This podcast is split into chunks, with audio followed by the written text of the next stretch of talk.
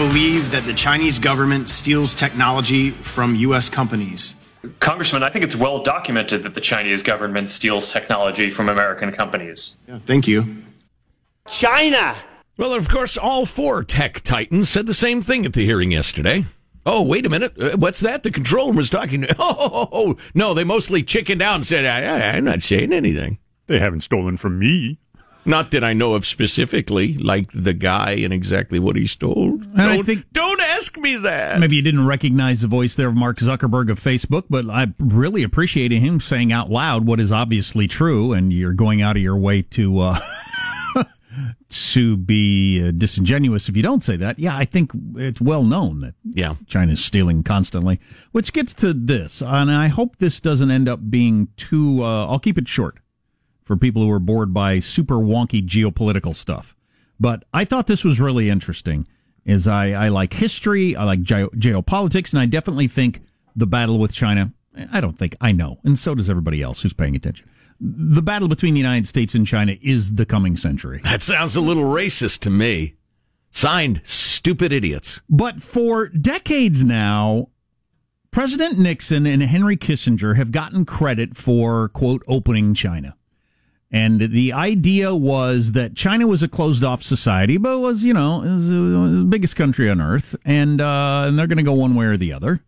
Eventually, they're going to get their act together. And we'd rather have them in our sphere than the Soviet Union's at the time. Build bridges, not walls, Jack.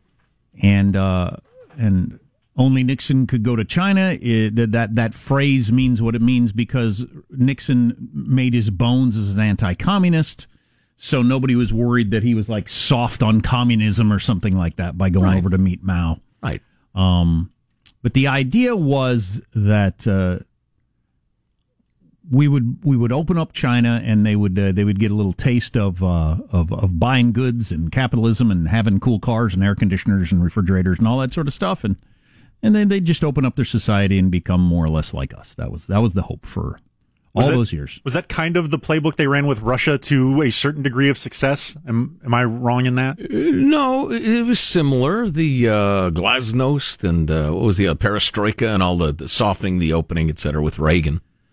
But Only Reagan could go to Gorbachev. But so Pompeo gave a speech the other day at the Nixon Library, and uh, it caught some people's attention that he used the phrase that he he said, and that may have been a good idea. He didn't say it was a good idea. He said it may have been a good idea, as the think tank crowd is changing their opinion on this whole idea of Nixon opening China, and that not only was it a bad idea, but we got played. And there's a book called The Hundred Year Marathon China's Secret Strategy to Replace America as a Global Superpower, written by a man called Michael Pillsbury he would know what he was talking about because he was in the administration going way back to the 60s and on through the 70s and the 80s and the 90s. But he was involved in all these talks and trying to set it up between China and Nixon and everybody else. And he says that the documentation is now out and available that shows that Nixon didn't open China. Mao made the decision that pulling the United States in close to them was a good plan to try to grow off the strength of the United States so that they could someday replace us. Right. It was it was it was their doing, not our doing. It wasn't some brilliant chess move manipulating. We drew them in. No, they oh they drew us in. Oh boy. Is the uh, is the belief of Pil- Pillsbury, who was involved in the the talks at the time. I'll read a little bit from this this piece on it because it's pretty interesting. Uh, Pillsbury served as an intelligent asset, blah, blah, blah. Looking back, it's painful that I was so gullible, Pillsbury writes. Across more than four decades, senior American officials gambled that the U.S. assistance would help transform China into a responsible international stakeholder or even a representative democracy. That bet never paid off.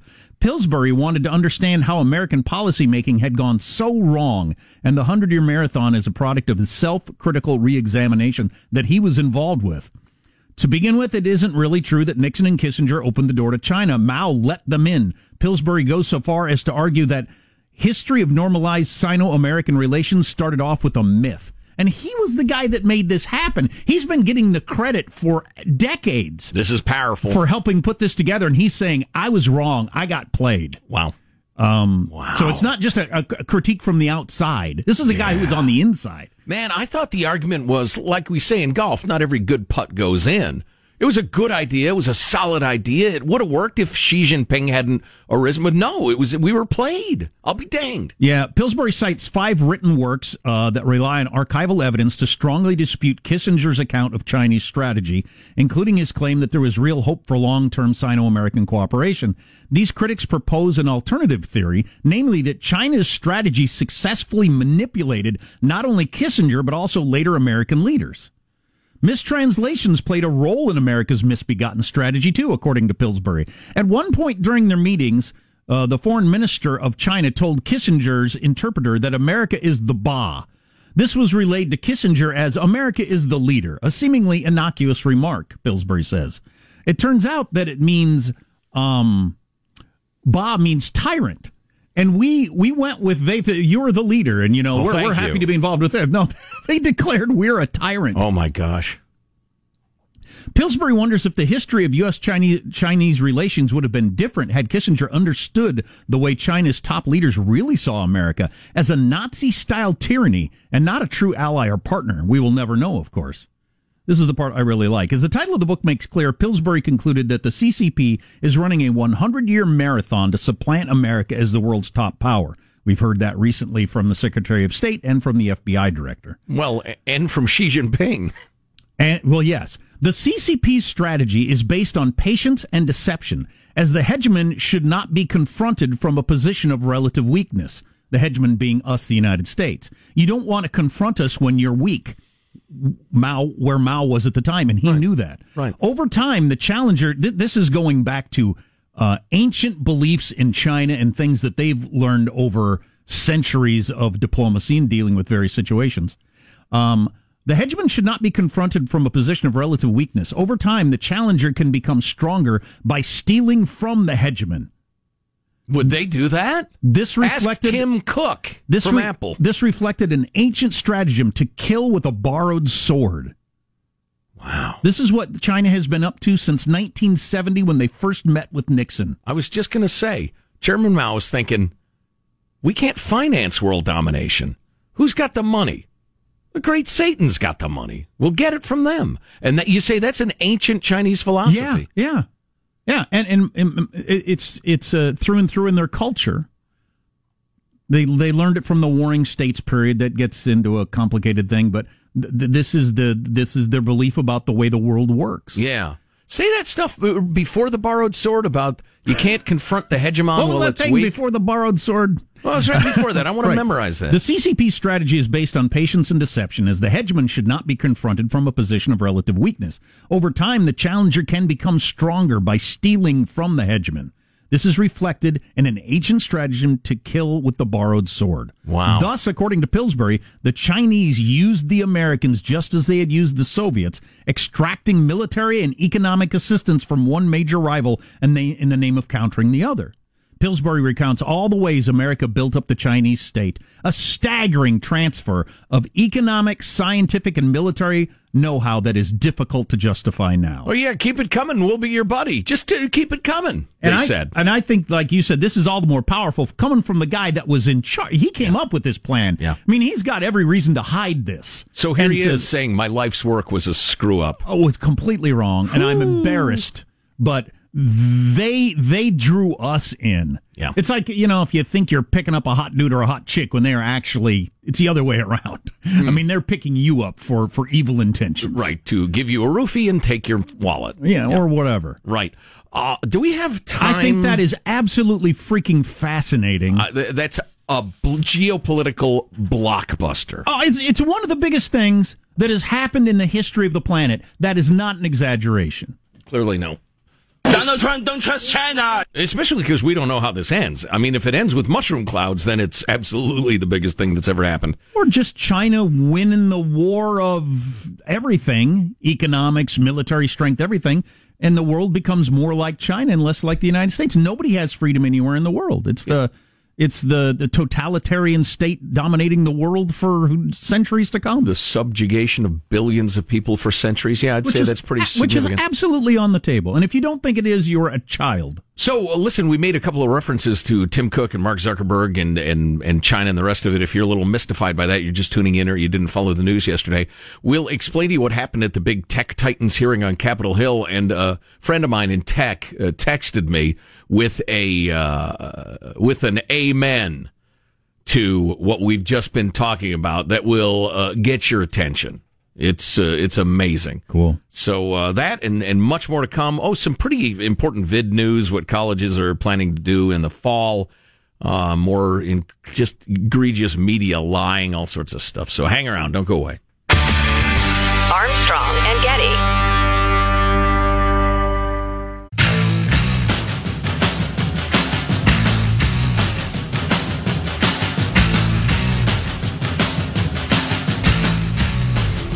The Armstrong and Getty Show. Maybe I could be a billionaire if I wasn't always broke. We take you now to the halls of Congress, where the heads of Apple and Google and Facebook and Amazon are being grilled by our beloved leaders. A question for all four, uh, yes or no answer. Do you believe that the Chinese government steals technology from U.S. companies? Start with Mr. Cook.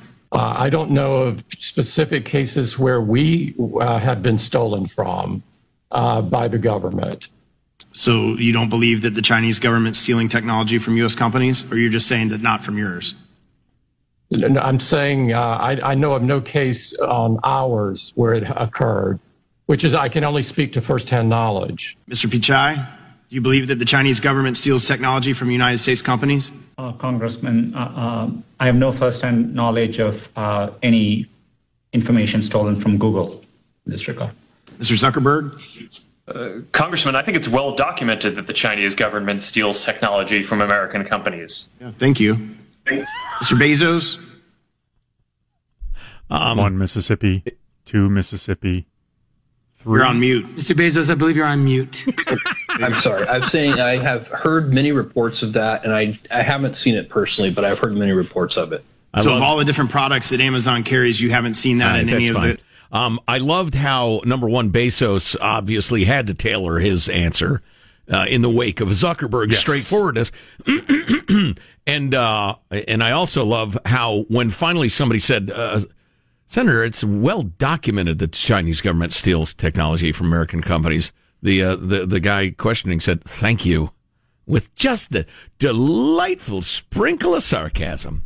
So I got this note from a friend of mine who's uh, well involved in, in a technological field. Chinese theft of technology is happening in the wide open. When we unveiled our invention at the Consumer Electronics Show in Las Vegas in 2013, the first day was called China Day. Chinese nationals would zip through the entire show taking pictures and video and stealing as much information as they could as they, and they were on planes that night heading back to China. Wow. Everybody there knew about it and talked about it. And I mean about a hundred thousand Chinese nationals. We were warned to protect our stuff as much as possible. We were offered first class trips to China so they could do our manufacturing. We declined. So the idea that, that, uh, that Tim Cook and, uh, Sundar Pichai would not answer the question, instead answer a different question that hadn't been asked. It's just, I mean, it is so nakedly kowtowing to the communist Chinese. And it, it's clear why. They do billions of business there. And if they don't kowtow to the oppressors of a billion people, the runners of concentration camps, they'll lose profit. At some point, patriotism is going to have to win out. or or just humanity. I mean, it is inhumane to prop up the Chinese communist oh, sure. government. They're they're actually an evil country. Right. On a human level, Evil Tim government. Cook, what you're doing is is uh, d- disgusting. And I l- I'm a big Apple fan. Sure. I love your products. I do. Um, but you just George Will said this um, about conservatism. Love them, hate them, disagree with them, or whatever. But you can't dispute this. One of the hallmarks of conservatism is you have to be honest and recognize what is, and deal with it. You can't live in a fantasy land of rhetoric. Um, and and you know, as much as I love Apple, I, I am forced to recognize they do a hell of a lot of business with one of the most evil regimes that has ever existed on planet Earth. Well, you gotta lower your ideals of freedom if you want to suck on the warm teat of China. Not Truer to- words never spoken. hate to hammer this too much, but um, so the, the Department of Justice indicted Huawei in 2019, and now some of the emails and the facts are out. and I won't get into all this, but it's really interesting. Eight steps Huawei took to steal um, from T-Mobile and cover it up, and it's it's really something. The pressure that China put on uh, Huawei U.S. Huawei engineers to send back proprietary information, to take pictures of the latest thing and send it back to to China. Um, and and the emails are just amazing. It's just a full on uh, government in bed with Huawei effort to steal our best stuff. Maybe you ought to uh, send that to Tim Cook because he's missed that. He didn't. He didn't catch that story.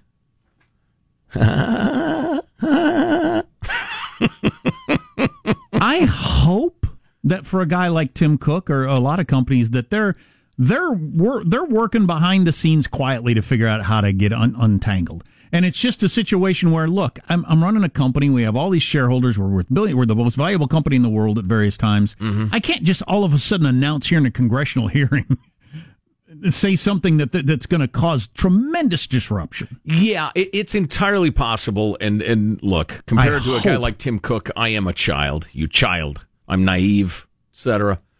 He would say, "Hey, um, dumb. We're looking for ways to disentangle. For decades, the United States government was encouraging us to engage in trade with China." This is not as simple as spouting off on talk radio. And you know what? It's a decent enough point. Few things are as simple as spouting off on talk radio. No kidding. Um, a- at the same time, though, I think it's important for uh, those of us who do care about human rights and the rest of it to keep spouting. Oh yeah, and keep pushing pressure them. needs to be uh, exerted. keep pushing them in case they're not working behind the scenes to disentangle from having products made by slave labor. Yeah, yeah. So, hey, a complete transition. I came across this uh, in Politico. Jack Shafer, who's their senior senior media writer, um, wrote a, a piece. I think it was yesterday. The media's biggest favor to Biden was to ignore him, and uh, and and I some of the this. somewhat forgotten truths about old Joe Biden. Okay, cool. I want to hear this. It's his third run, and he's had two disastrous runs. His most successful one, he's staying in the basement. Armstrong and Getty.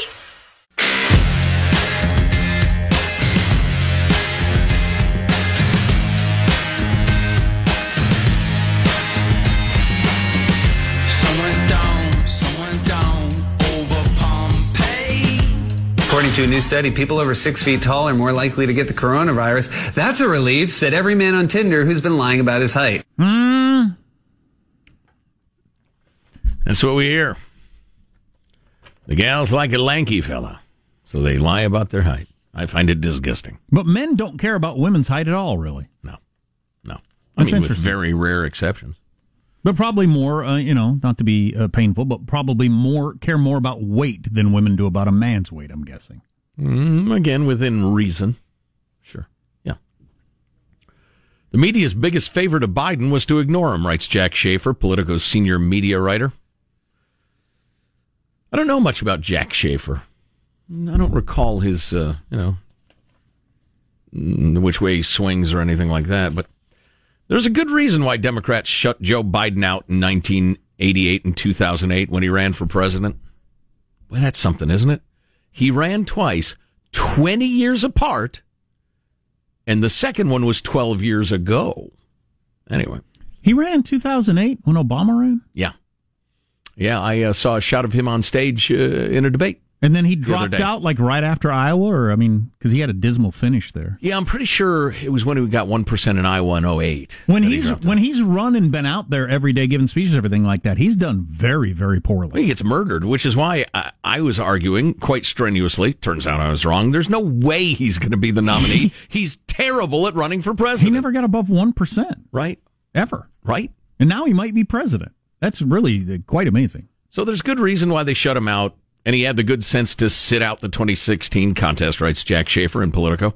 He rambles. He plagiarizes. He flip flops. Over his long career in Washington, he has become the human embodiment of the political gaffe. The press has documented Biden's limitation in such detail that if the presidency was a regular occupation and Joe's press clips were job references, his recruiter would dump his application in a waste can without even bothering to send him an insincere note wishing him luck elsewhere. But instead of hammering him and pouring vinegar on his wounds, the press has bestowed, quote, strange new respect status upon Biden. Strange new respect being the clever trope Tom Bethell invented to describe the press corps' sudden shift from negative to positive coverage of a politician. That happens often. Happened to both Clintons, to Obama, even to Trump. With Biden, though, there's a twist. In this case, positive coverage, the kind of wet kiss treatment that helps a dented and flawed candidate slide right into the White House, consists primarily of ignoring him. Which I thought was a good point. This isn't to suggest the campaign reporters blew off the assignment. Politico's Ben Schreckinger explored middle class Joe's family fortunes. Everybody reprised his plagiarism can- scandal. The politically convenient revision of his get tough criminal justice policies got an airing, and the press chased the sexual assault allegations leveled against him. God, I'd forgotten about that. But especially in the early going, when he was busy losing both Iowa and New Hampshire, something a presidential candidate is not supposed to do, the coverage seemed more about writing off his candidacy than obliterating it it's it's funny having read this piece. The long and short of it is nobody really thought it was worth covering Biden. Well, I com- well, why would you? He finished fourth in Iowa this time around. Right. Having never done well ever before, he finished fourth in Iowa, I think fourth in New Hampshire, because I looked this up the other day, then got beat by 30 points by Bernie in Nevada. Why would you cover his campaign? Any more than you would have covered who else was down there toward the bottom? Mm-hmm. Um, you know, that was running. Uh, Michele Bachmann. Uh, no, that's the uh, the Republican who didn't. Yeah. Who is the uh, the crazy woman? Marianne Williamson. Marianne Williamson. He he he he barely was better than Marianne Williamson. Yeah. How much how much attention are you going to pay to him? Yep. Till South Carolina came along, and then uh, Jack Shafer checks off a couple of the big stories. He returned to his old bumbling waves, but gaffing has become so integral to his personality. He doesn't apologize for it anymore. I'm a gaffe machine. He conceded in December of 2018. If you have a problem figuring out whether you're for me or Trump, then you ain't black, he told a black radio host. You Early- can embrace it and then pull it off in a way that George W. Bush was pretty good at that. You know, just kind of hanging on the fact, hey, my mom always said that I don't get my words rightly all the time, you know, that sort of thing. Right. Yeah. Yeah. Uh, but anyway, so it's funny. Can he combination cruise? of bias and it seems you know what? Honestly, it does seem odd to beat up on Biden. Number one, he's really old. And and you hate to beat up on an old guy. And we all saw what happened to Corn Pop. Didn't go too well for him either. well, that's right. Corn Pop thought he could get over on Biden. And Corn Pop was a bad dude. About got a chain wrapped around his head for his trouble. Um, so he's old. He's really a nice fella. I mean, he's flawed and he's goofy and the rest of it, but everybody says he's a nice guy, yeah. kind, yeah. decent. But, um, and, and just, and there's virtually nothing new you can write about him. And, and by new, I mean like less than 40 years old. Yeah, the, the, the, oftentimes, if you've been around for a while, they hit you with the, well, he's got a long record to pick apart as opposed to somebody new. Yeah. But he's kind of on the other end of it. It's just, he's been around for so long Right. and so known. It's like, Yeah. what, what, what are you going to bring out that isn't known? Here's a good example for you. A couple of years ago, uh, I actually came across somebody thinking they were being clever, pointing out that Mick Jagger has big lips. And I was momentarily stunned. I thought, who, how, who, how out of touch are you that thinks anybody needs to, he's had big lips since 1964. What Not a joke. And so it would feel like that to talk about Biden. He's a gaffe machine, you know. Yeah, we've known that since 1980. So yeah, and and it's uh, you know it's a rather long piece, and I'm summarizing it, but Jack Shafer nails it. Just everybody's kind of flabby about writing about Biden. So Mark Halperin is uh, he always used to say, following politics, that everybody gets their time in the barrel. Everybody you run in for office, you'll you'll go through a week or two where you're just getting it from all sides. Will Biden have that, or No. will he will he be able to cruise like this clear up till election day? Just kind of unscrutinized. Does the stuff during like the Dem debates not count? Because I feel like he had that uh, surrounding kind of the Kamala Harris uh, busing thing, and the when Bernie was running away with. It. I feel like he was getting it but kind they- of. It was more a um, look a fight, a fight, a fight. about how, what a great line that was. Kamala Harris got off, and then that right. went away 24 hours later. It was just a it was a flash in the pan. Um, well, the sex scandal was dumb. He actually didn't, you know, shouldn't get beat up for that. Mm-hmm. Um, the Hunter stuff, I don't blame him for his kid. Now, maybe there's some other stuff on, you know, what was going on in Ukraine and profiting in the family. I don't know, but somebody'd have to dig that up. The China thing to me is more hinky, and nobody wants to talk about that for some reason. But um, so you got to your uh, he, he's old. He, he's a nice feller. It's- Swimming naked with the Secret Service women, but that's come and gone, and nobody just seems to. right? Yeah. Well, well I got and- hairy legs. That seems like a that seems like a much bigger deal to me than anything that uh, Stuart Smalley did. And so to, to finish, and then the it's all been written before, combined with a desperate, an overwhelming need to get rid of Trump. Yeah. So no, Oh, yeah. he's not going to spend his time in the barrel. No way. Hmm. Forget it. And we'll just have to see how it goes. If he can avoid debating, avoid a press conference. I just keep wondering if this is going to turn into a real, like a normal presidential election at some point. I mean, we do have there. There are quite a few days, ninety what, ninety five or something like that. Now it's three months. Um, but is it going to become because normally during a presidential election, you got six speeches a day by both candidates and nonstop news coverage of what they said, and then they start criticizing each other, and it's just you know and di- digging into their pasts and long articles written about this and that, and Mhm. but that just hasn't happened. No. You know, I, I don't want to be hasty and say that's not going to happen, but I'll it's not. it. It's not. Gonna, it's not going to happen much.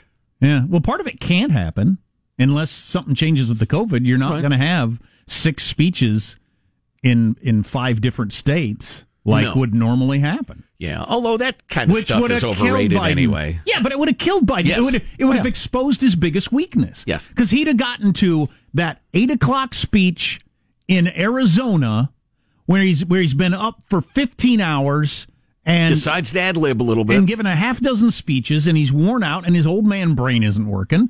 That would have that would have been tough for him. I think. I mean, it's. Uh, I mean, I, I, I, anyway. And he lists Corn Pop as a founding father or whatever, and you know James Madison, Corn Pop, George Washington. If he gets elected president, history will forget that the greatest gift for him is that everything broke playing to his strengths and away from his weaknesses. Mhm. Just, just, it just did. Will there be even one debate? Yes or no? I don't know. I'll bet there's one, but I, I think it's going to be such a weird format that. Yeah, but uh, will they even be in the same building? No, Mm, they you don't, don't, think to, so. They don't need to be. Um, But that that that see that again that plays t- t- away from Trump's strengths and away from Biden's weaknesses. If, Yes. if Trump can't Yeah. do the personality crowd thing and that he's so good at, My answer to my own question is truly cowardly. I'm saying no, there won't be a debate, and I'm 51% sure.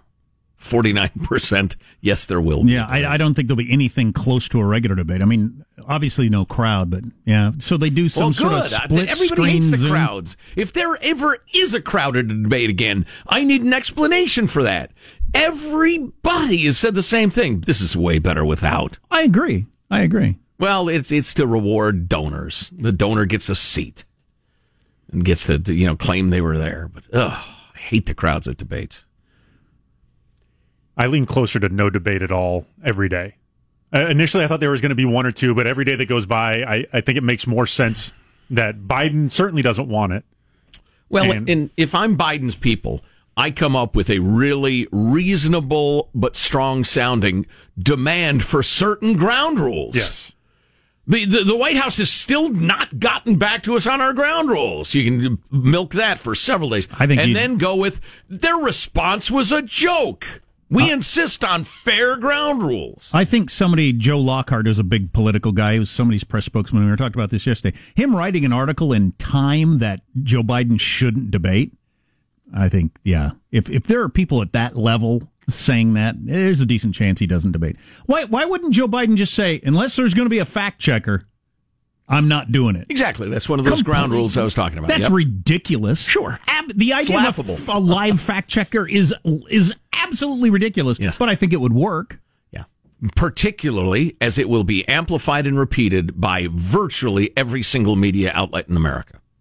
Well, Tom Friedman wrote that in the New York Times. He said these are the things Joe Biden should demand: real-time fact-checking. Okay, so he's already got the cover from a couple of different, you know, heavyweights in intelligentsia. So yeah, we'll we'll have no debate. That's absolutely amazing. No presidential debate leading up to an election. Formerly respected, uh, very respected Tom Friedman, who now really ought to put on the big shoes and the red nose. Well, it's the weirdest year ever. Why wouldn't more weird stuff happen? Go get in a tiny car with a bunch of your fellow clowns, Tom Friedman, huh? Oh, yeah. Huh? Calling him a clown. I get There it. you go. Okay. huh? Feel the back of my hand, And just so- speaking. And just so we don't have to bring them back up again, uh, next segment, uh, Trump did tweet out today that because of mail-in voting and everything like that, should we delay the election until people can properly, securely, safely vote? I knew it. I said, you kidding me? It's a dictatorship. So the He's president gonna leave. Down by you know double digits here or there, uh, saying they should delay the election. he knows exactly what he's doing with that one. Oh my god. there are people actually uh, having uh, fits, having seizures at MSNBC right now. You got, uh, but I, I oh, ah. Armstrong and Getty.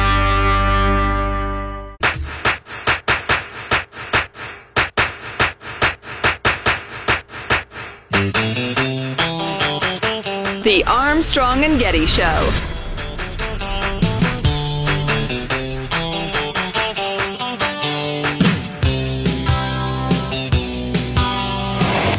Strike three call.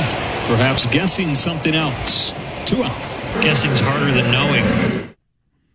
So what was that? Oh, that was a nice subtle Oh, dig. gotcha. Houston Astros involved there. Yeah, this year they have to guess which pitch is coming, Jack, because they don't have someone stealing signs and banging on trash cans. Never forget. Never. That's Phil Collins. That's not the Houston Astros. That's what their dugout sounded like. Never cheat. Never forget the cheaters. Yeah. So, do you know what plurality means if you're talking about a group? I do indeed. It's not the majority, but it's the biggest group. Right. So they ask people Has the COVID 19 outbreak been treated as a bigger deal than it really is? Made a smaller deal than it really is? Or did we get it about right? The plurality in all the age groups except the very old is made a bigger deal than it really is. Wow, you would not ever guess that based on what you hear from politicians and the media. No.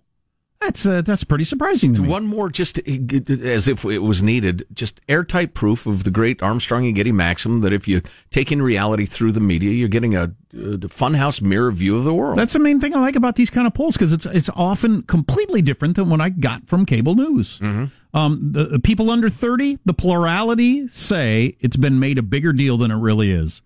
Uh, people uh, from thirty to fifty, same by quite a bit. Uh, people fifty to sixty-four also believe it's made a bigger deal. Only those over sixty-five, which are you know this is the crowd that it's killing the most. Fair enough. Uh, the plurality is got it about right. There's nobody going with the plurality of made a smaller deal than it really is. Wow. Underplaying it. Yeah. That's something. And yet, yet you have your blue state governors just going crazy, shutting stuff down, fines. I mean, I have too many stories from too many places talking about the fines uh, that are going to be levied and, and businesses that are being forced closed and the rest of it. Hmm. As I've said uh, earlier, I know of more and more businesses that are operating whether the government likes it or not. Yeah. Um, and I, you know, I would never encourage law breaking, Jack, except now I'm encouraging it.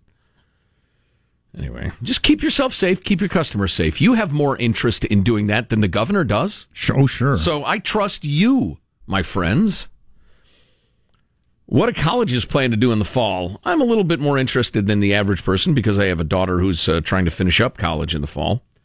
Um, uh, as of uh, July 21st, so this is a week ago, uh, planning for in person, I was shocked again, Funhouse Mirror. Was shocked to see that 48% of the colleges they polled are planning for in person classes. Half hour, huh? Yeah. Proposing a hybrid model, 35%. That is uh, what my daughter's college is doing, uh, university, whatever. Planning for online, 14%. Uh, considering a range of scenarios, 2.6%. Isn't everybody doing that? Having talking apes teach the class. That's one scenario. Not teaching at all. Screw it. That's another. And then waiting to decide 0.6%. There you go. Um, That's me. Yeah, I uh I'm, I I'm haven't got around to that yet. Yeah, I don't I don't know what they're doing So what- why they're doing it and it's utterly unclear. What's why can half of colleges do in class teaching, but all our public schools, so many of our public schools can't? What's going on there? Uh, there is no justifying it because there isn't there aren't giant all powerful professor uh, unions like there are teachers unions. And and that's what it's, it's about. We mentioned earlier that uh, the te- the big teachers union in America is uh, saying uh, do not have live classes and you need to minimize the amount of online learning. And then, as the Wall Street Journal pointed out, the various governors had to uh, make sure that private schools aren't allowed to open either, because that would put a lie to what the public schools are saying if they're able to pull it off. Oh yeah, they'd pull it off great. The kids would be with, healthy. with less money. Right. The teachers would be protected. They'd find a way.